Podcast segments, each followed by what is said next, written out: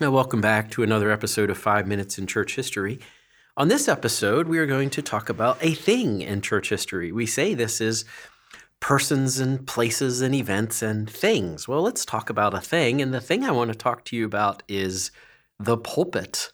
The word pulpit actually comes from the Latin, directly from the Latin. Pulpitum is the Latin word. It means platform or staging.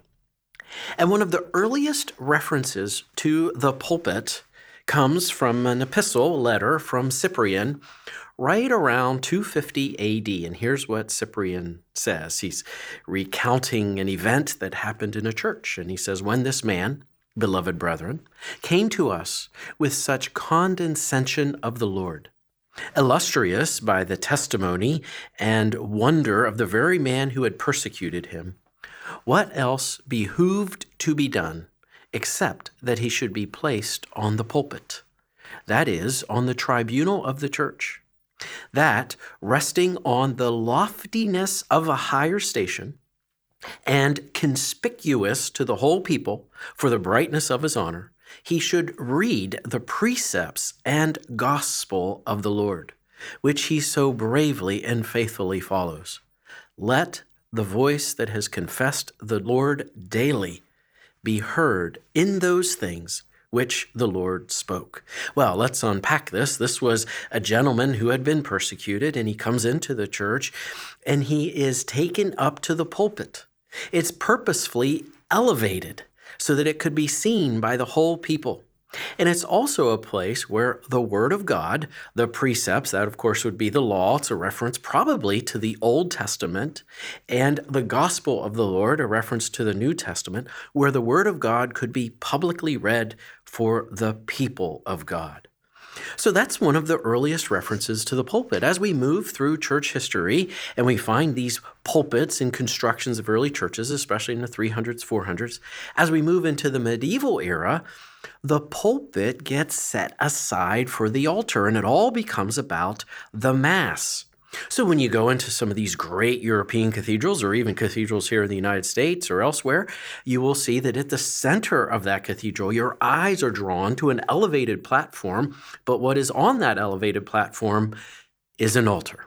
Off to the side, there's a lectern or two lecterns on either side where the text is read perhaps from one and a homily is given from another.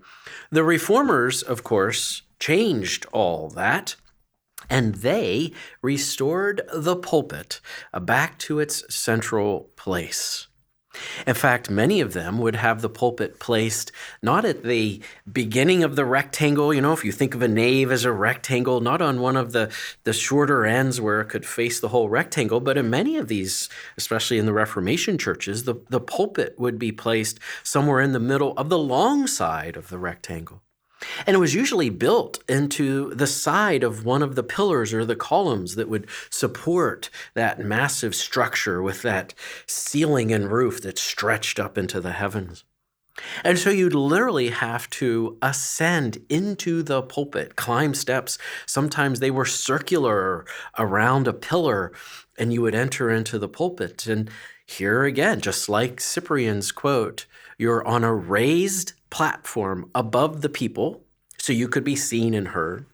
But it also represented the idea that people come into church to literally sit under or stand under, as the case in some of those Reformed churches, the teaching of the Word of God and hear the Word preached from a pulpit.